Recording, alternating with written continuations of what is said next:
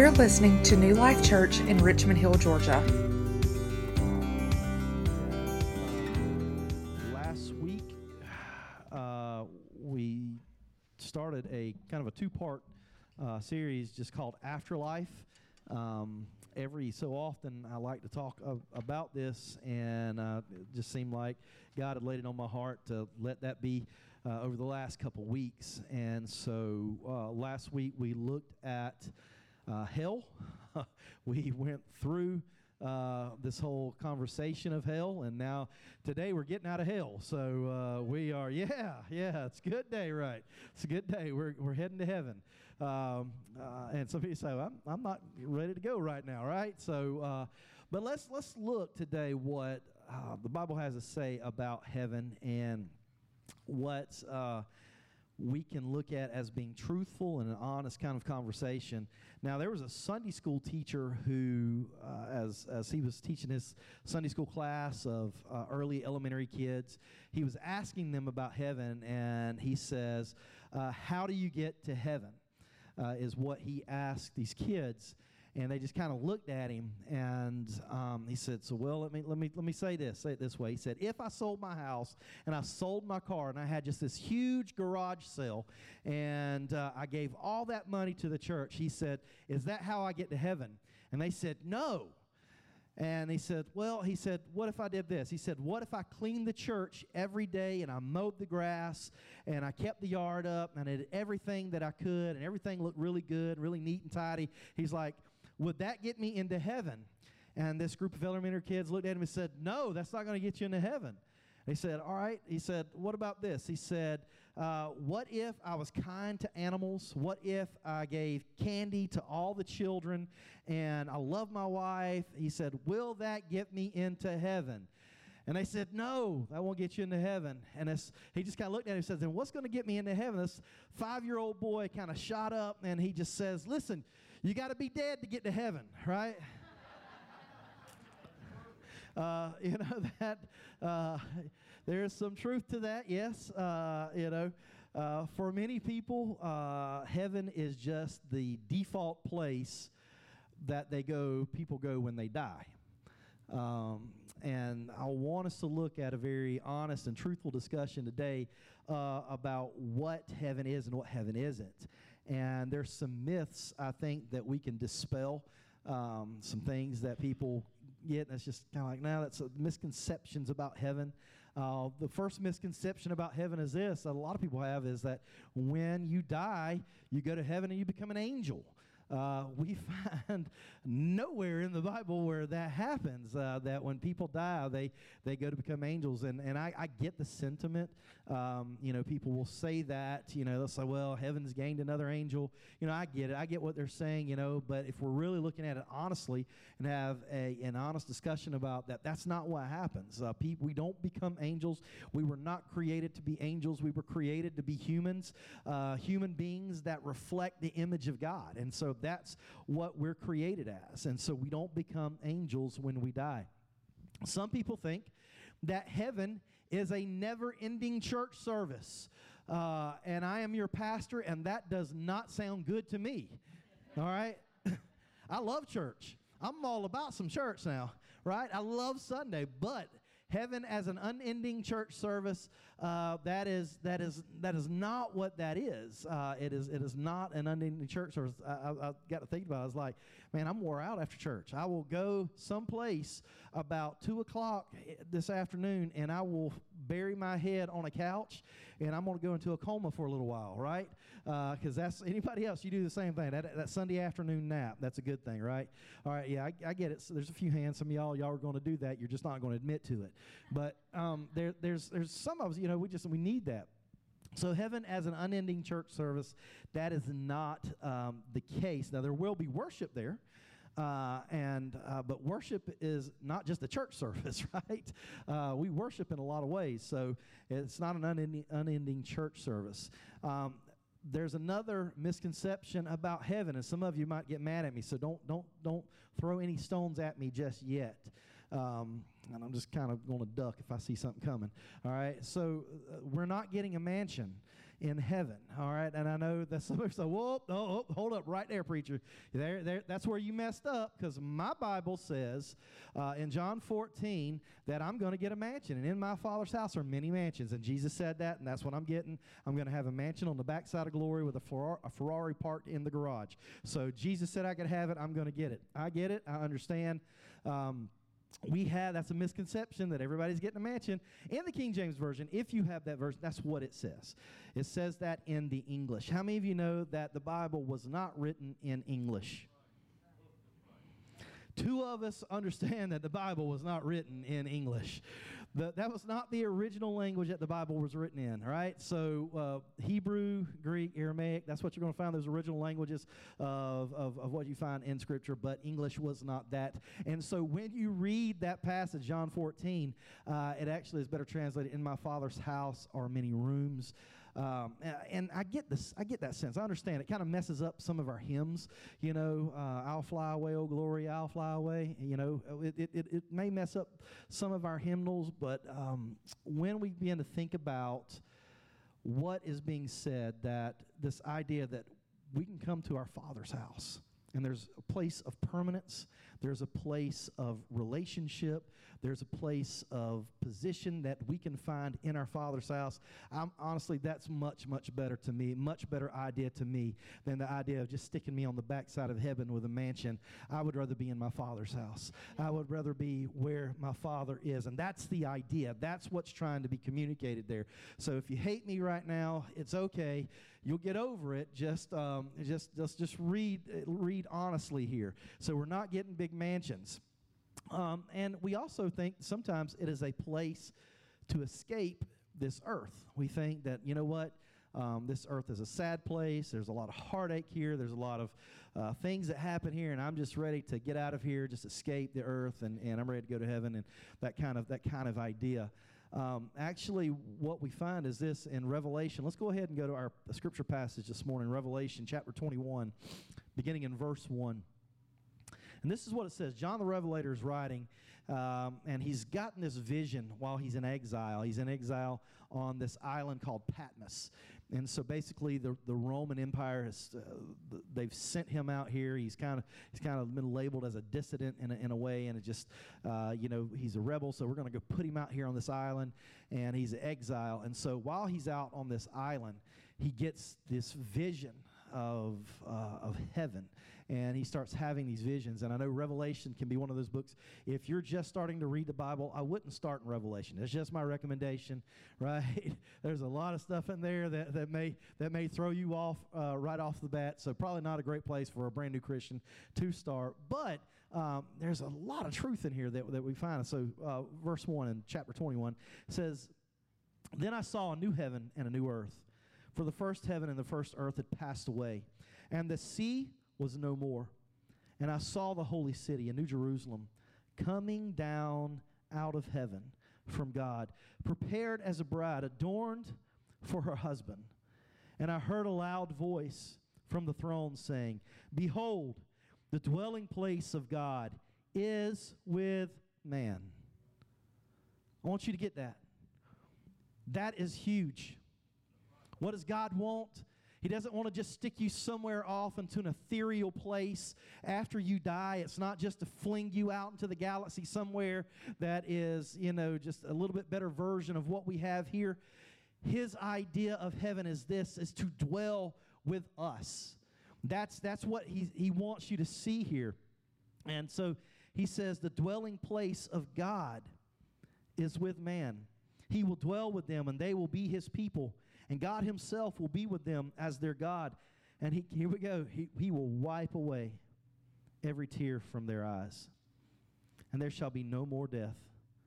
Neither shall there be mourning or crying nor pain anymore, for the former things have passed away.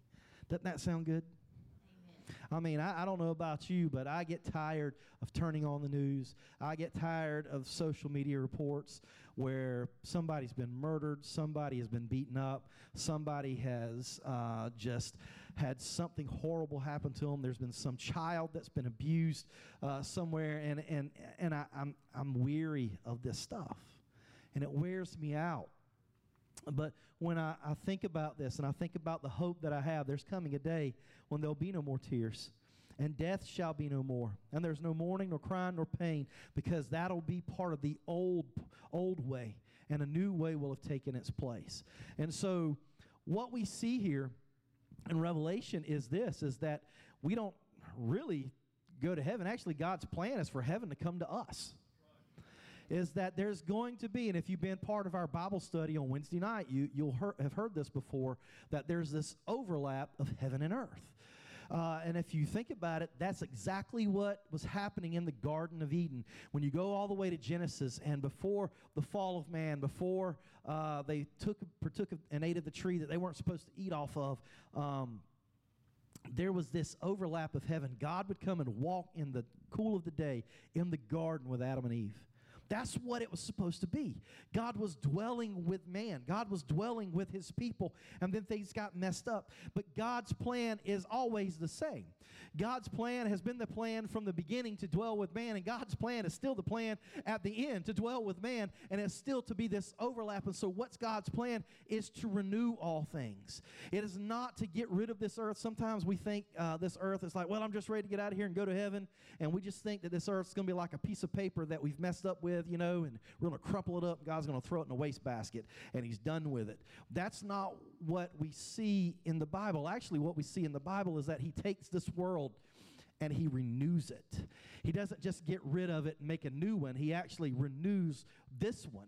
And there's a new heaven and a new earth, and there's this new overlap of heaven and earth. And so that's what we begin to see. That's the picture that we begin to see. And for me, that I love that picture. I love that. So this morning, when we think about these myths of heaven and these misconceptions that we have of heaven, a lot of this stuff comes from this. And basically, this is the first point: is heaven is underwhelming when we lack understanding. Heaven is underwhelming when we lack understanding. When we don't get a good picture of heaven, um, we can actually not value heaven very much. We cannot va- we, we may not value heavenly ethics very much because maybe we don't get a, a good picture of what that is. See, we don't long for heaven because we have a hard time picturing it. Right?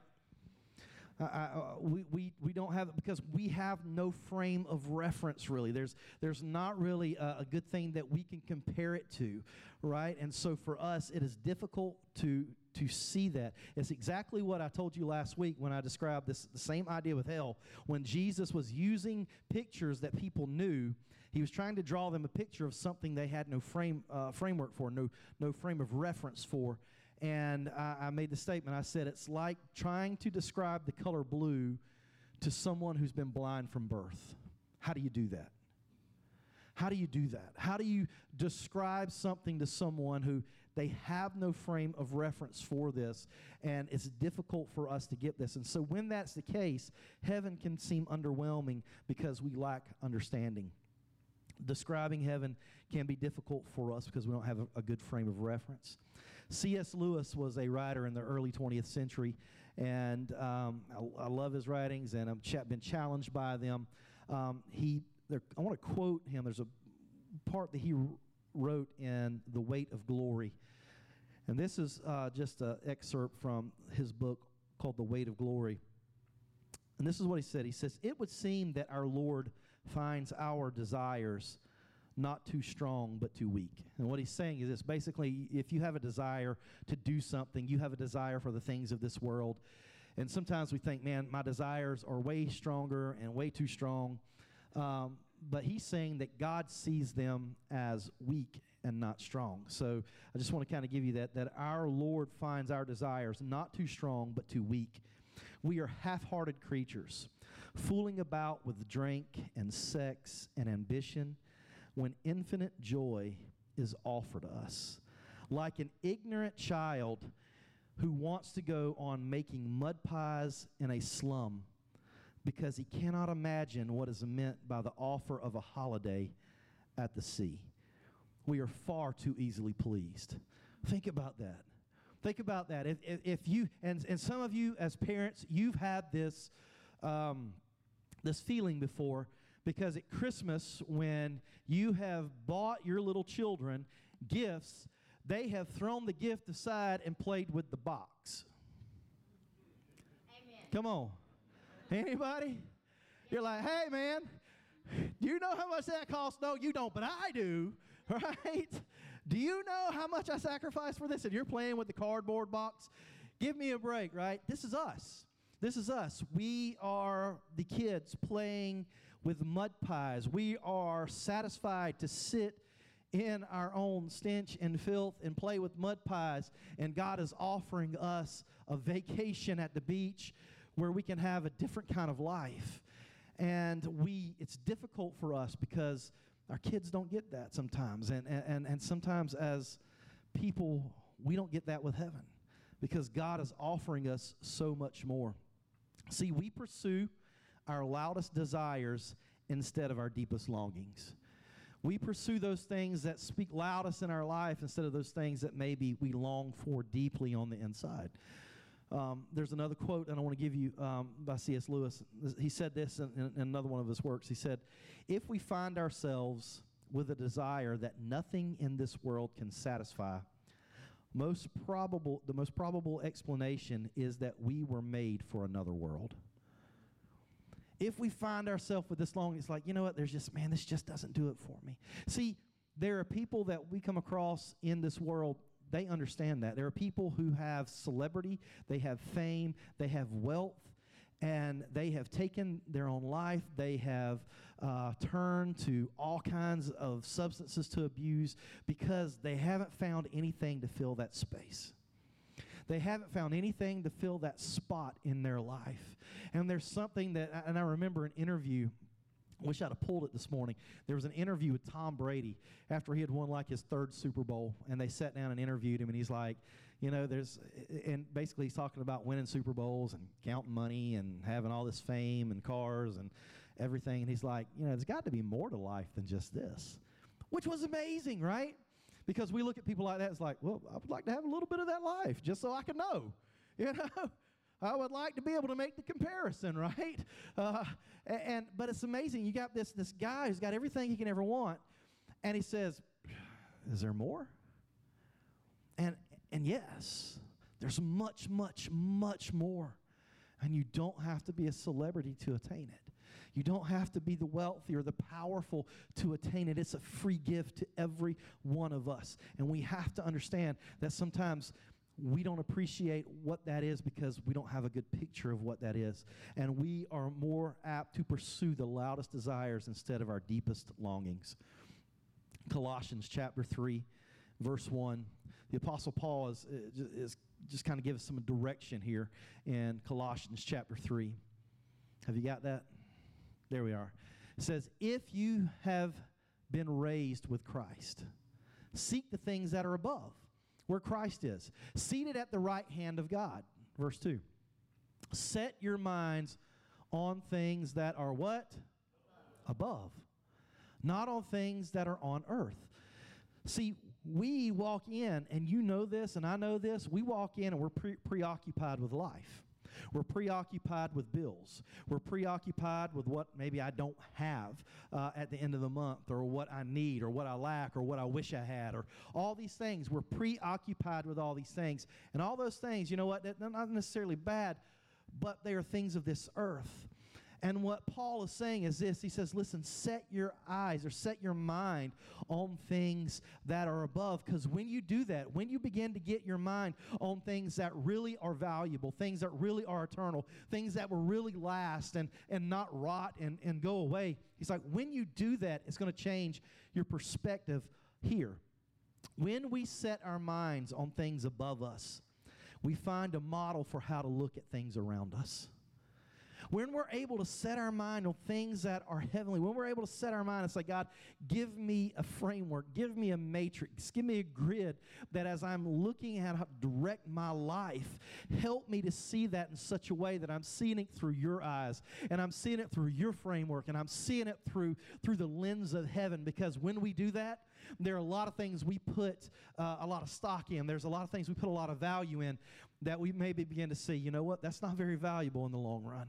Actually, it's, it's, it's saying, I told you this uh, a, a while back, that actually people are more valuable than things. the most valuable thing in the world are people that, that we begin to look at relationships and we begin to look at each other and say, man, there are people that I wish I could see again. There are people in my life that I wish that I could spend another day with. You know what? And my dad being one of those, and, and I've got his stuff. I've got, a, I've got all his tools. So he left me, has all his stuff. But I would much, much, much, much, much rather have one day with my dad than all the DeWalt tools in the world. I would much, much rather have one day because relationship is what we're built for. Relationship, we're built for this. And so when we set our minds on things above us, we find a different model for how to look at things around us. Mark chapter 8, verse 31, and I'm getting ready to close here, so if somebody wants to come play. Mark chapter 8, verse 31.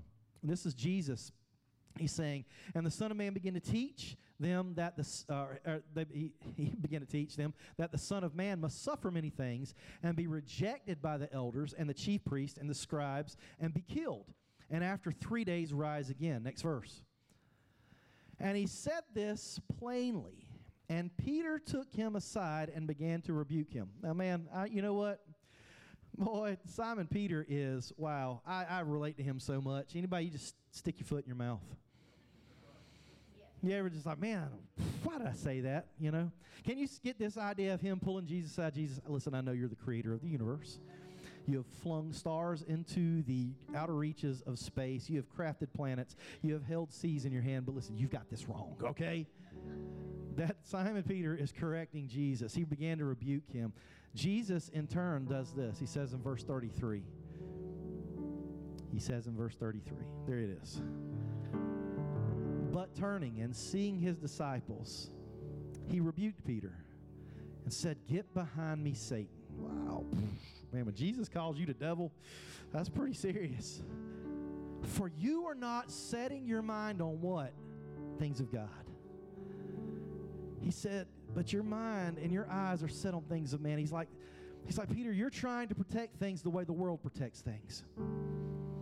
You're trying to enforce things the way that the world enforces things. You're trying to wield power the way that this world wields power. He's like, I'm giving you a different framework. I'm giving you a different matrix to work with here when you're making decisions. He's like, and it's much, much higher. Remember when Isaiah said, God's ways are higher than our ways? Much higher than our ways. And he's trying to get Peter from looking at the, doing life the way that the world has shown him and having a kingdom mindset. See, that's what we have. You know, that's what heaven is. Heaven is God's kingdom breaking into this world. And every time that we come close to Jesus, every time that we begin to look more like Him and sound more like Him, what we have is heaven that begins to break through in us into this world. And that's why it's so important that you let that break through in your home, you let that break through in your marriage, you let that break through in your workplace. Because heaven begins to be released through you and what you allow God to do and say, God, let heaven just be released in me. Let heaven just be released in my speech. Let heaven be released in my attitudes and in my actions. Instead of us having all hell break loose in our life, let us have heaven break loose in our life, and we'll have a much different effect and a much different result. God has called us to be ambassadors of heaven while we're here. He's told us, He says, while you're here, you're going to occupy until I come. Every one of us have a job to allow heaven to invade our hearts and then to let heaven overflow into our homes and our neighborhoods. See, the great thing about this, and I, I love this, N.T. Wright said this. N.T. Wright is, a, is, a, is another theologian, and uh, he, he said this. He said, The point of Christianity is not to get to go to heaven when you die, but rather it is putting the whole creation to rights. It is that God has a much, much bigger plan than you just going someplace. He's got a plan of setting all things right and making all things new. I am making all things new, guys. When you begin to think about it in this way, are there things in your life which you say, I wish that was made new? Are there relationships in your life you wish, I wish that was made new? Are there attitudes and things that you've had in, in your life? It's just, it's been touched by sin. It's been touched by mistake. It's been touched by death. It's been touched by just the things in this world that are just, God says, I'm making all things new. I'm making all things new. That includes you. And it doesn't mean that he's crumbling us up like a piece of paper that somebody messed up with and just chunking us in the garbage pail. He's like, no. I've created you to be renewed. I've created this earth to be renewed. There's a new heaven and a new earth, and there's going to be an overlap where God's kingdom invades this space. So, this is it.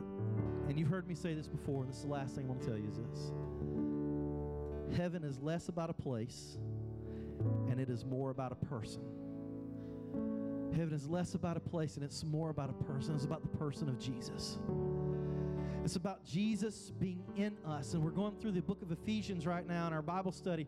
And everywhere you see in Christ, in Christ, in Him, in Jesus, in Christ, it's about us being in Him. It's about us being with Him. And it's about His life living through us. It's about the life of Jesus. Heaven is less about a place and it's more about a person. 2 Corinthians 5 8, this is what Paul says. 2 Corinthians 5 8, he said this. I am confident, yes, well pleased, rather to be absent from the body is to be present with the Lord. He didn't say, you know what, to be absent from the body is to be put in a place somewhere out there in the universe that's just a better version of what we got here. How did he describe it? He described it, he says, to be absent from this body is to be in the presence of Jesus. And I want the presence of Jesus. Guys, I want you to stand with me. They're going to lead us in the song, and I want you to sing the song together if you know it. Who is like you, Lord, in all the earth? Matchless love and beauty, endless worth. For nothing in this world can satisfy. Jesus, you're the cup that won't run dry. With me, it's easy. Your presence is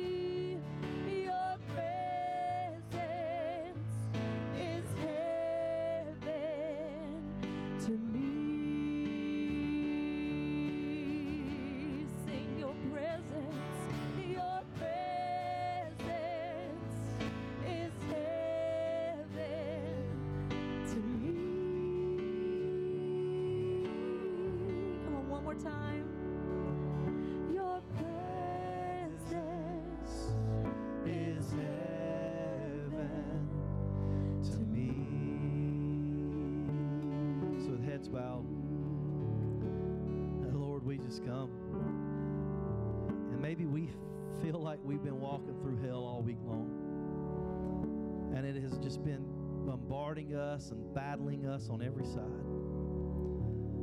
But Lord, right now, we believe your word. We speak your truth. We sing your praise. We participate in the life of who you are. Lord, and we we allow heaven to be released to where we're at right now. We want to be vessels, Lord, that you can pour through. And Lord, tomorrow we may have to walk back into the same hell, but Lord, I know, I know that heaven lives inside of us. Lord, because more than that, Jesus lives inside of us. And so, whatever we walk into, whatever dark place, whatever dark thing we walk into, Lord, tomorrow we walk in with light and we bring light with us. Today, we declare that your word is true in our life. So, Lord, if we've been away from you, if there is distance between us and you right now, if there's someone here right now, Lord, that has, they're not close and they feel like they can't get to you, I know that you can get to them. Because you can come right to where we're at. You fought all of hell, and you took the keys to death, hell, and the grave, and you've declared victory for us. And so, Lord, you come to where we're at, and, and Lord, you give us victory. And so, Lord, I pray that's how we see it. I pray, Lord, that's that's what we can experience in our life with you. Lord, that we repent of our sin. We repent of our own ways and desires that we want to carry out and follow. Lord, today we're praying, Father, you would set your life to living in us. Let our life burn with a, a, a flame and a blaze of who you are. And we thank you for this time. We thank you for this moment in Jesus' name.